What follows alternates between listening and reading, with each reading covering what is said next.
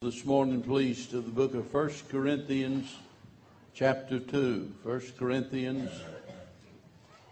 chapter 2. Of all of the people, maybe I should say all of the writers of the Bible, I can't think of anyone that is that we are more familiar with and maybe more fond of than the Apostle Paul. And when I think about all that Paul has written, there are so many things that we could talk about. But this morning, I want to read a verse that I think is the most important thing that Paul ever said. Certainly the most important subject. The dearest doctrine, verse 2 of chapter 2.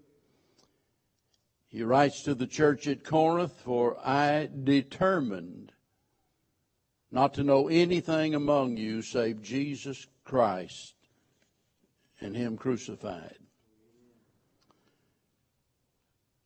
I want to begin the message this morning where I left off the other day.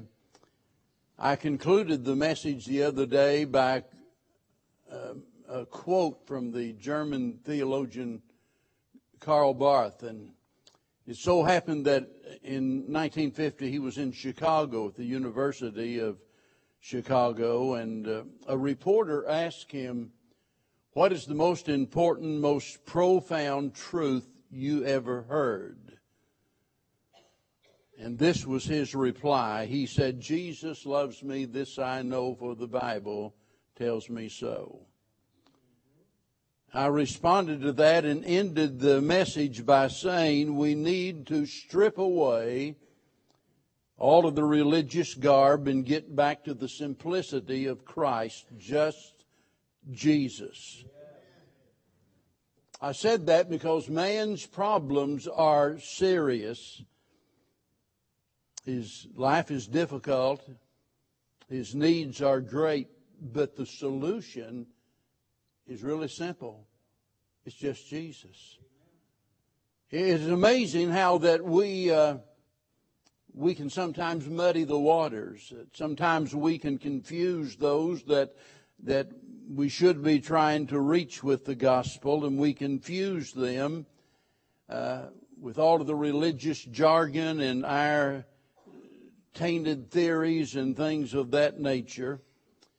And Paul makes it very clear that he wanted to be clear in his presentation of the gospel. Make no mistake about it, Satan will do anything and everything within his power to divert our attention away from Christ. He wants to obscure the message any way he can and keep our focus off the Lord. There's always something that tries to get in the way. Always something trying to block our vision of Christ. I was thinking about the message earlier this morning and thinking about that old song, and I wish this could be true of all of us. Redeeming love has been my theme and shall be till I die. But some way or another, from that moment that we first hear the gospel and trust Christ as our Savior, all of this other stuff somehow or another gets in the way. And Paul refused to let that happen. I want to thank Brother Ron for posting something last week that I can't remember the details, but it was a good article about how to pray for the pastor. And I appreciate that, because most people have no idea what a battle preachers go through in trying to stay on target. Not only because of what's going on within him, but of all the things going on around him. All of this stuff that... And listen, when I say stuff, I'm talking about, for the most part, things that are of great importance, things that that trouble you, and as a result of that, they cloud your mind. And like old Charles Spurgeon said so many years ago, the most difficult part of preaching is trying to figure out what you ought to preach. The older I get, the more I realize I think that's true. You think about all of the different issues that need to be addressed, at least in your mind. We think about the condition of our nation. I mean, are there not issues that need to be addressed by someone? Isn't there problems that our nation is facing that someone needs to speak out about?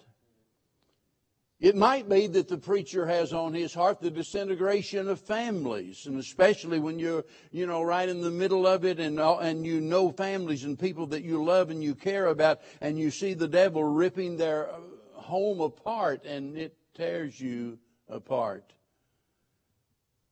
I said the other day to someone, I said, there is a sense in which empathy is a curse. And I can say that because I live with the most empathetic person that I know, and that's my wife.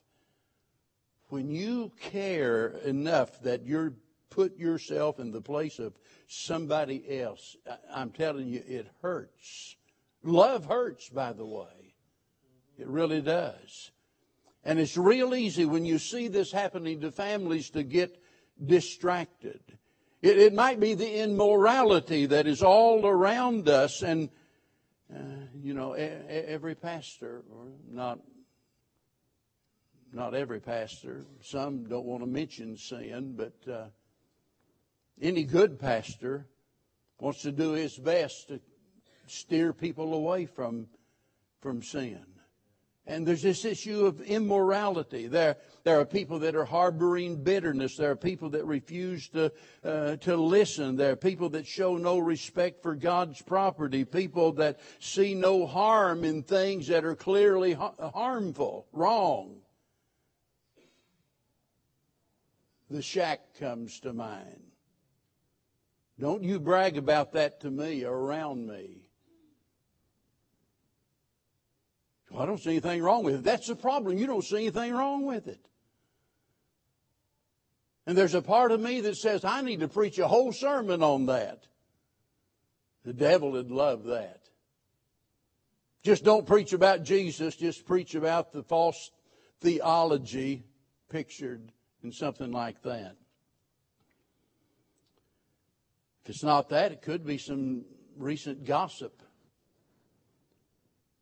It's really hard to keep your mouth shut whenever others aren't. And you know so-and-so's gossiping about so-and-so to somebody else about something.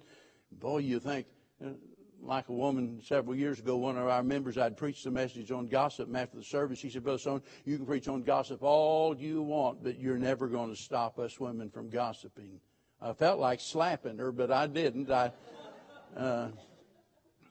But I'm telling you that it does something to you to where you see the preacher looks at these things and he thinks, I've got to address this issue. It might be posts on Facebook.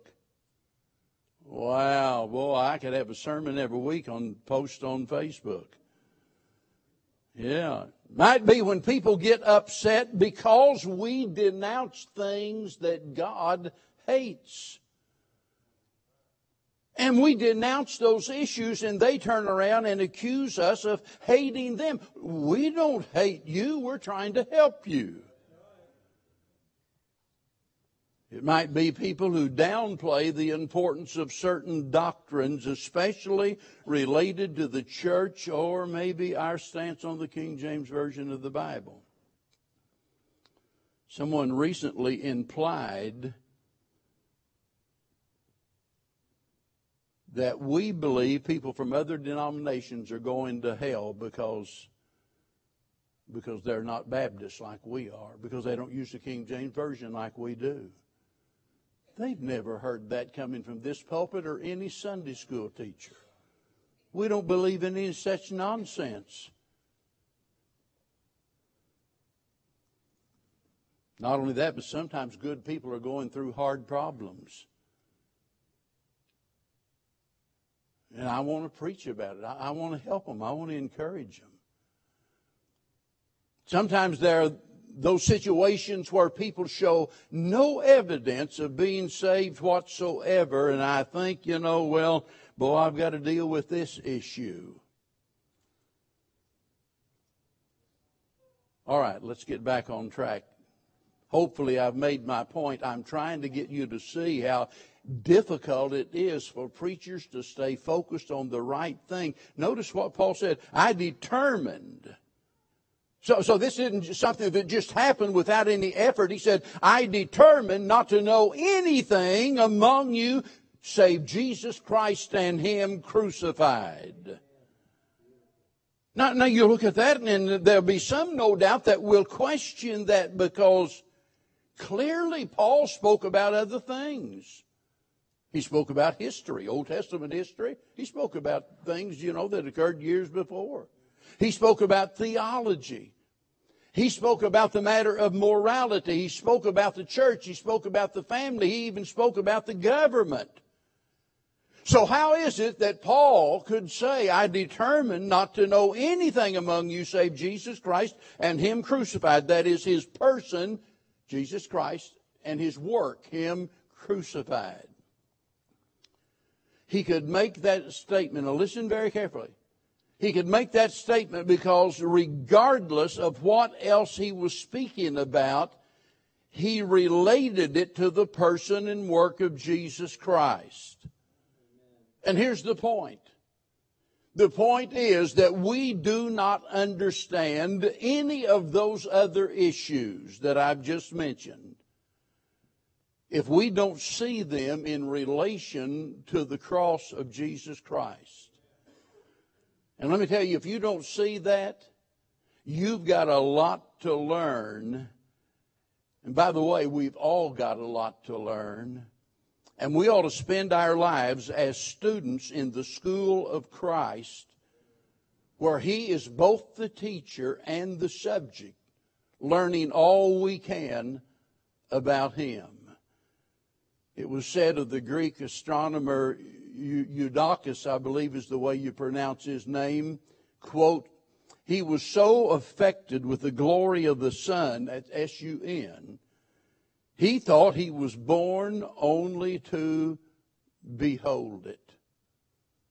Let me tell you, as Christians, we have a much more grand and glorious calling than that. Our calling is to consider Him the Son of Righteousness, to be always looking unto Jesus, the author and the finisher of our faith. But so many times, somewhere along the line, we lose our focus on what is really important. It doesn't just happen to church members. It happens to preachers. And Paul was one who was determined to avoid that mistake. I want you to focus on how all of this is fundamental to the faith. And it'd be really easy just to sum it all up and to say it begins with the knowledge of Christ. And, we could just leave it right there and just a summation.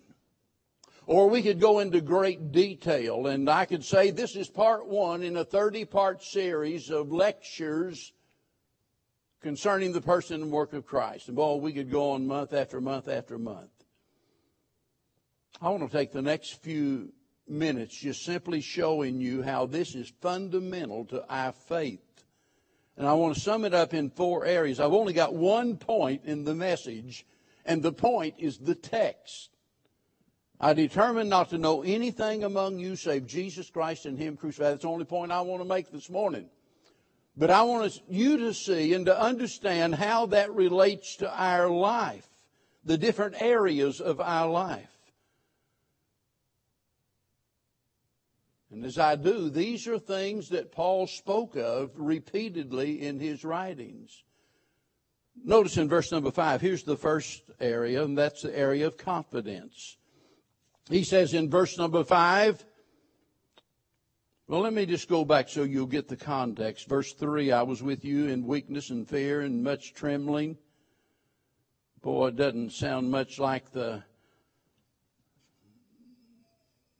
Doesn't sound like much like the modern preachers nowadays that strut their stuff and put on a big show and My speech and my preaching was not with enticing words of man's wisdom, but in demonstration of the Spirit and of power.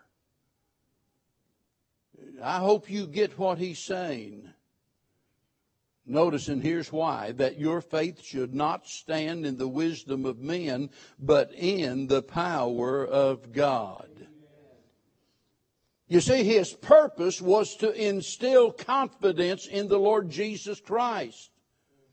And that's why I keep saying that understanding who you are and what you have in Christ is absolutely essential to you living the life of Christ. And since our relationship, everything that we do for the Lord, everything that we relate to the Lord, since it all depends upon our trust in the Lord, we have to begin with this. That comes down to the fact that if I'm going to build my faith, my confidence in the Lord, I have to have a greater knowledge of Christ, because what? Faith cometh by hearing, and hearing by the Word of God. And even Peter addresses this issue later on in one of his letters as he talks about the fact that God's given us all things pertaining to life and godliness through the knowledge of Him. And that's why we can't afford to lose our focus on Him, because we desperately need confidence in these troublesome times. Regardless of how good you are, regardless of how strong you think you are, sooner or later there'll be something that'll knock you off your feet. There'll be something that'll, leave you dumbfounded, not knowing what to do, where to turn, or where to go to. And you're going to need that faith that enables you to get through the toughest times. And I'm simply saying, that can only come from a greater knowledge of the Lord Jesus Christ. I've often said the best definition I know of backsliding is when we cease to grow in the grace and knowledge of Christ. You see, whenever we stop growing, all of a sudden our faith begins to diminish and our problems begin to overwhelm us. There's never a good time for you to stop growing. And that means you must ever be looking to Jesus, the author and finisher of your faith. Not only does it affect us by way of our confidence, but also by way of commands. Now, I've used that word for a good reason. I'm talking about those specific duties toward God when I talk about commands. Talking about our responsibilities. When Paul was writing to this church, he wrote for the purpose of rebuking sin, providing instruction, establishing order. And this church was greatly troubled. Although they possessed all of the spiritual gifts, they were ineffective. They couldn't use them because they were out of sorts with one another. They had all kinds of problems. And Paul is writing to educate them, not to entertain them. So in the process of trying to help them through these difficulties, what does he do? He appeals to them on the basis of their relationship with the Lord. And you see that especially whenever you turn over to chapter 6 and verse 19. He says, "What, know ye not that you're not your own, you've been bought with a price?" Now, what's he doing? He's reminding them, you've been redeemed. Well, how did that happen? Well, it happened through the saving work of the Lord Jesus Christ because of His blood shed on the cross. You're not your own. You've been bought with a price. Therefore, glorify God. And each time as he addresses these issues in the church, and there were many, he does so on the basis of the fact that these people had been irresponsible concerning the commands that God had given as to how they ought to be living. It's really senseless for us to talk about being like Christ unless we know what Christ is like. If you've never done so, when you get home, you go to the book of Philippians in chapter 2 and read those first 13 verses there. One of the verses says, "Let this mind be in you, which was also in Christ," and it describes Christ. Though that he was the Lord of all, he's the master, he's King of kings and Lord of lords. What happened? He became a servant. And you see in those verses a picture, not only a picture of what Christ is like, but a picture of what we ought to be. That's how we learn what we ought to be like, is by looking at him.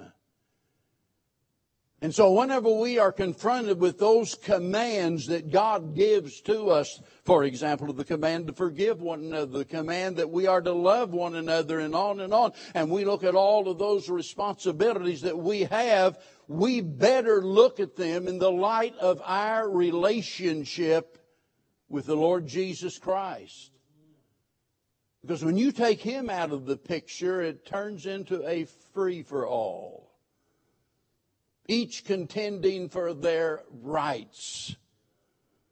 Let me tell you something. If you're a Christian, you don't have any rights.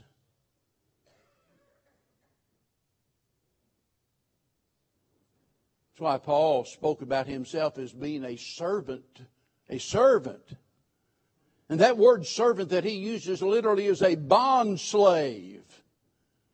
That is, I submitted myself, surrendered myself, and put myself in subjection to the one who died for me.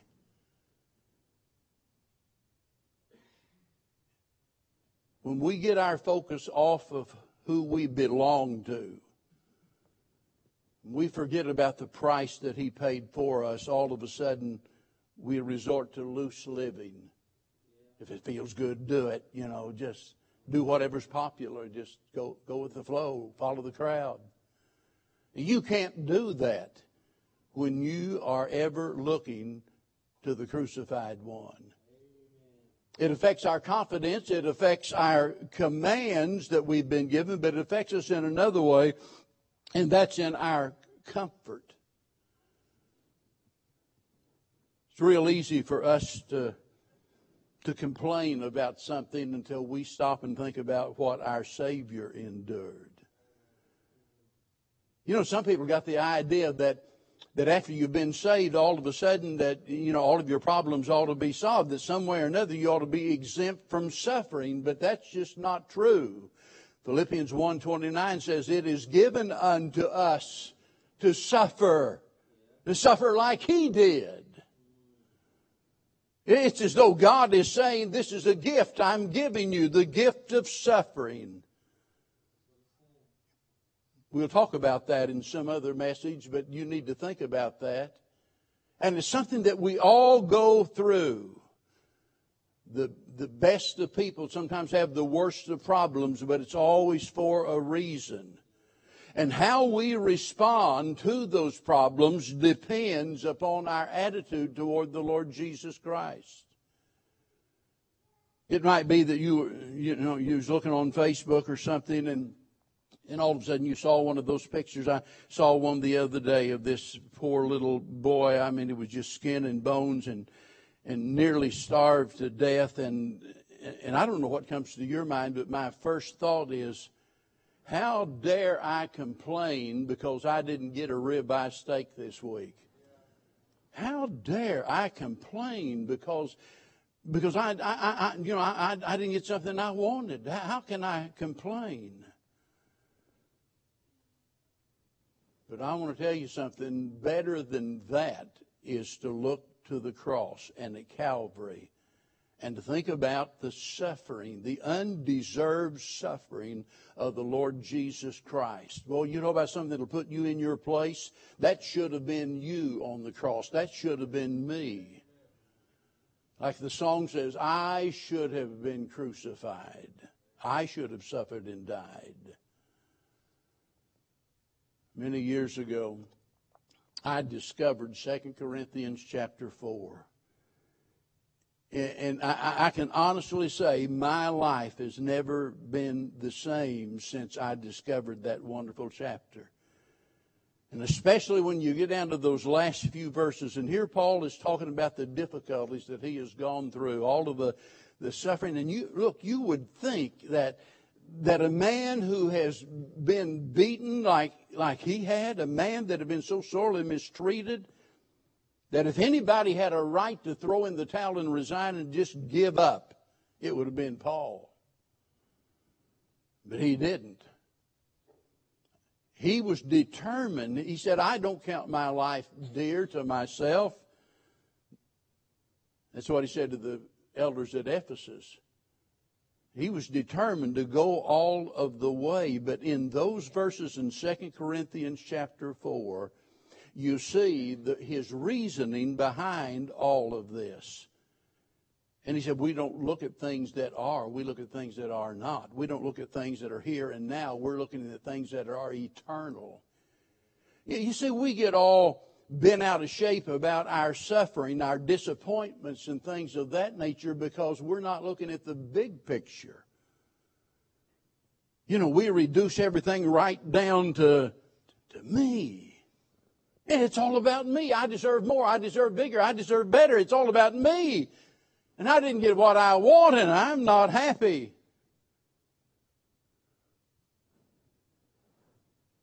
But it's not all about you. And by the way, for everything you go through, God has a purpose. God has a plan. And you won't begin to understand it until it's all fulfilled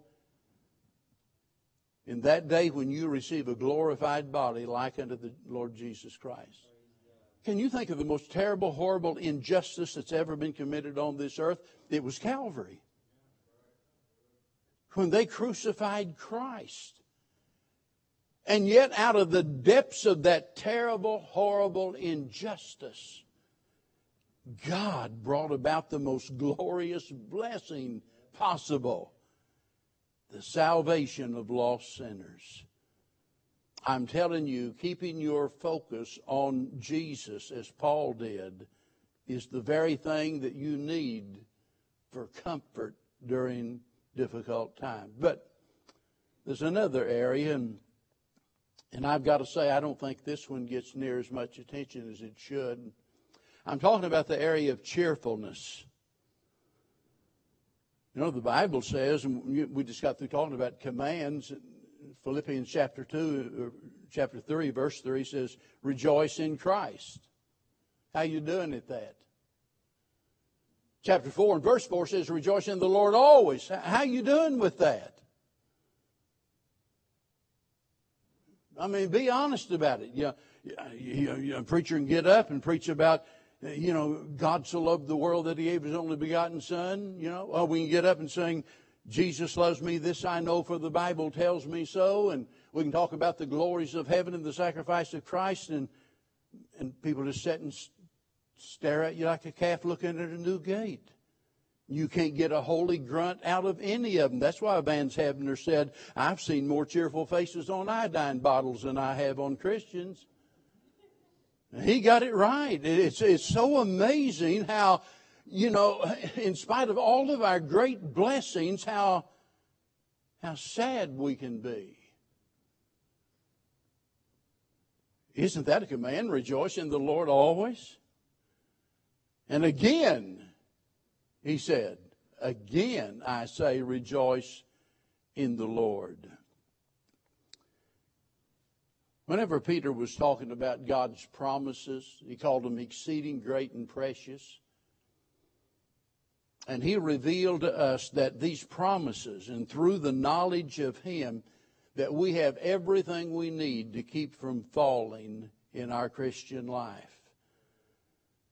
Everything we need that we might be like Christ. But to be like Christ, you have to know Christ. You have to know Christ, and you have to know what Christ is like. You have to know his promises. So let's ask ourselves the question, does the Lord want you to be happy or not? Does he want you to have joy, be a joy-filled Christian or not? Well, go read John chapter 15, John chapter 17. He said, my joy Do you ever think about his joy? You know, the Bible tells us it was with joy that he endured the shame of the cross. He wasn't this somber sourpuss that so many make him out to be. He was a man of great joy. And he said, my joy I leave with you. And if you don't have it, it's not because he didn't provide it. It's because you've lost your focus on what is really important. And that'll get you in trouble, because Nehemiah said, the joy of the Lord is your strength. It's the joy of the Lord that enables us, the joy of the Lord that empowers us. So we're not talking about something that's just nice. You know, it'd be nice to be a joyful Christian. We're talking about something that is an absolute necessity, because we're either a joyful Christian or we're a weak Christian. You know, let me sum it all up. We need Paul's attitude. And if you want to know where his joy was, it's in Galatians 6, verse 14, where he said, God forbid that I should glory, that is, boast and brag, as it were. God forbid that I should glory, save in the what? The cross. Amen? It's no wonder that he said, I determined not to know anything among you save Jesus Christ and him crucified. He said that because that's the only thing that we have to glory in.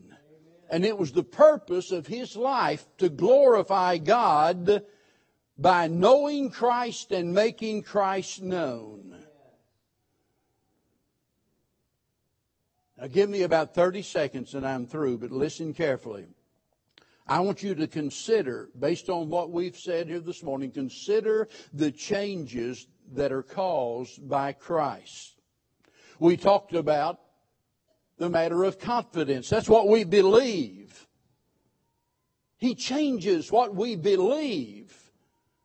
When we look to him, our beliefs are formulated. And then notice we talked about commands. That's what we do. We talked about comfort. That's how we feel. We talked about cheerfulness. That's what we reflect. You see, this matter of having our focus on Christ affects what we believe, what we do, how we feel, and what we reflect to others. That just about covers everything. So that being true, I've got one question.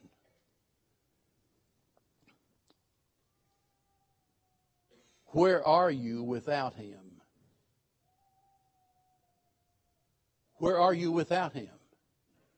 How does that affect you by way of your confidence and your responsibilities, the commands that God has given, your ability to find comfort in difficult times, your cheerfulness?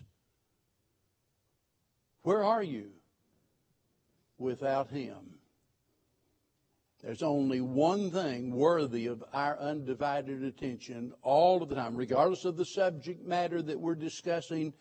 It all in some way has to relate back to what Jesus Christ did on the cross at Calvary. Let's stand together. Father, how we thank you for the person of Christ, for his spotless character, for his miracles that he worked, for the great demonstration of his love, for the sacrifice he made, and all of those things that speak about his excellence that causes us to conclude that he's altogether lovely. We're so thankful for that. But we're thankful not only for his person, but for his work that he did on the cross when he suffered and bled and died in our stead. And I pray this morning that if there's some man, woman, a boy, or girl here that's never trusted in the shed blood of the Lord Jesus Christ, that they might come to understand how that all of these areas of their life are affected by their relationship with Jesus Christ. May they trust him this morning. And for those of us that have been saved, and some for many years now, But we've allowed something to divert our attention. We've been troubled by something or enthralled by something else that excites us or whatever it is. But something happened along life's road that got our attention off of Jesus. Help us this morning to get our focus back where it needs to be. For we beg it in Jesus' dear name. Now as we